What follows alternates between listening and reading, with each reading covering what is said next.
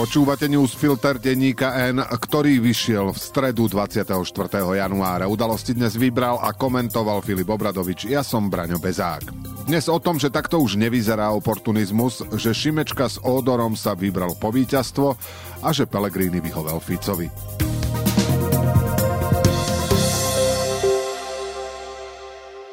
Robert Fico sa v stredu stretol s ukrajinským premiérom Denisom Šmihaľom. Keď mu v Užhorode podával ruku, usmieval sa, keď sedel v kresle oproti nemu, hovoril, že napriek rozdielnym názorom na niektoré témy už zo zloženia slovenskej delegácie a z tém, ktoré chcú otvoriť, uvidia, že im naozaj chce pomôcť.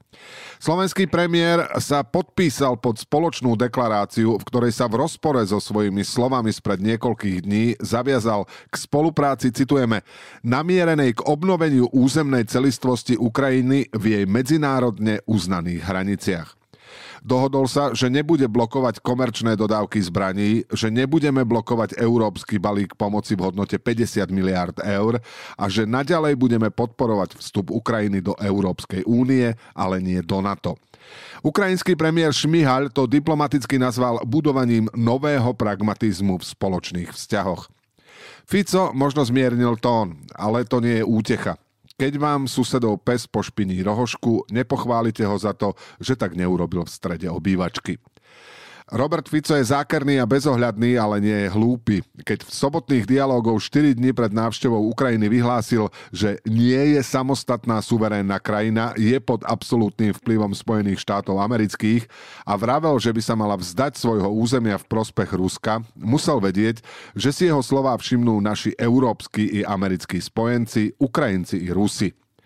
Keď pár hodín pred návštevou vyhlásil, že v Kýve nie je žiadna vojna, v deň, keď naň Rusi opäť vypálili svoje rakety, musel vedieť, že nebývalým spôsobom uráža nášho suseda. A platí to aj o návšteve Užhorodu na miesto Kýva. Možno je zbabelý čeliť miestam, kde Rusi bombardovali a plienili ukrajinské obyvateľstvo ale reálna a ľahko uveriteľná je aj možnosť, že aj v tomto prípade ide o akt urážky a poníženia, že príchodom do Kýva by z Ukrajiny urobil rovnocenného partnera a keď sa rokovanie odohrá tak povediac na neutrálnej pôde, nikto ho nebude môcť obviniť, že sa pridal do radu politikov, ktorí Ukrajine chcú skutočne pomôcť a nie sa na jej utrpení len priživiť. To je ten nový pragmatizmus, o ktorom hovorí ukrajinský premiér Šmihaľ. My Ukrajinci vieme, kto je Robert Fico, vieme, že s nami sedí za stolom len preto, že má z toho momentálne výhody, ale inak nami opovrhuje a čo si budeme hovoriť, my opovrhujeme ním. Berlín sa môže na chvíľu uspokojiť s tým, že Fico v Užhorode vychladol. Podpísal deklaráciu, ktorá hovorí o slobodnej, nezávislej a prosperujúcej Ukrajine a dohodol sa s ňou na spoločných infraštruktúrálnych projektoch, ale aj tam vedia, že majú dočinenia s človekom, ktorý vyhovuje Kremľu. Robert Fico na udržanie domácej popularity nepotrebuje prekračovať hranice, ktoré neprekročil maďarský premiér Viktor Orbán, ale z nejakého dôvodu to robí. A takto nevyzerá oportunizmus ani hlúposť ale zrada.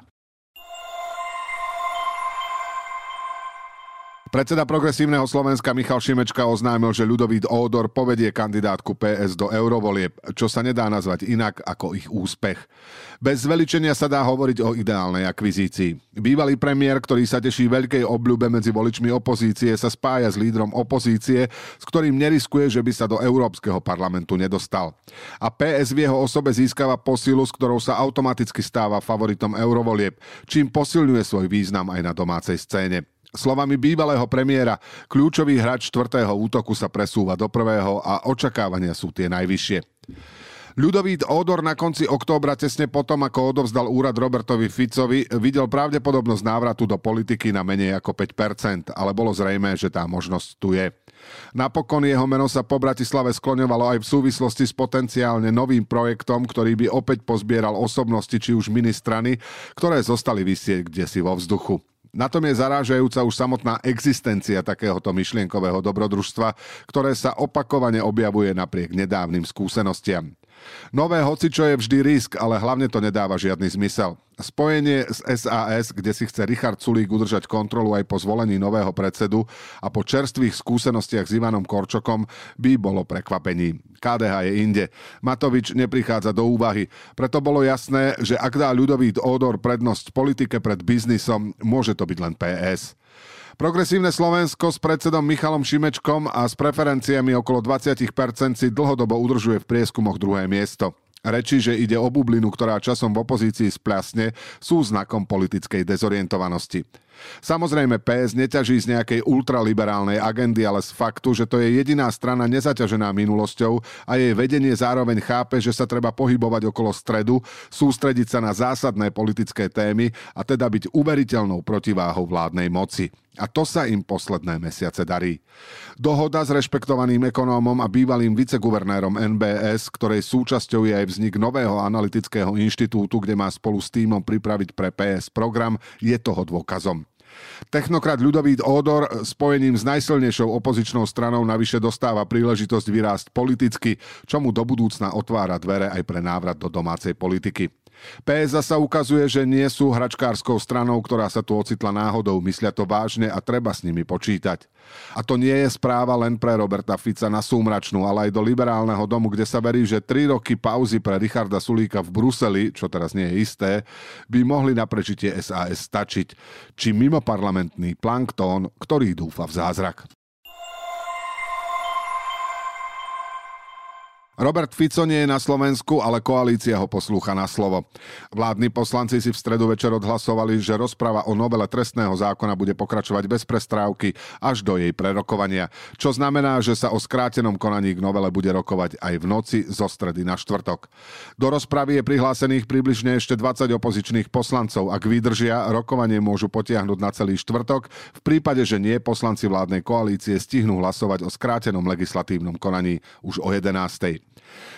Nejde o prekvapenie, v hre boli dva zlé scenáre, ako to koalícia môže zarezať. V tom horšom by predseda parlamentu a kandidát na prezidenta Peter Pellegrini rozhodol o ukončení rozpravy okamžite tak, ako to urobil pri štátnom rozpočte na konci roka.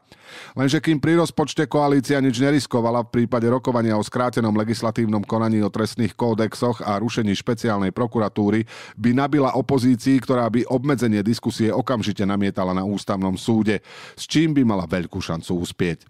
Pellegrini si ako vždy vybral cestu ľahšieho odporu a v koalícii sa spoliehajú na to, že opozičných poslancov unavia a budú to môcť rovno odhlasovať.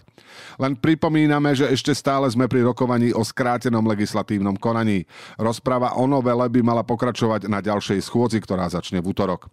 Bol to Robert Fico, ktorý v sobotných dialógoch hovoril o definitívnom riešení opozičnej obštrukcie a podľa neho by bolo najjednoduchšie, aby poslanci rokovali non-stop. Prvú časť by sme mali.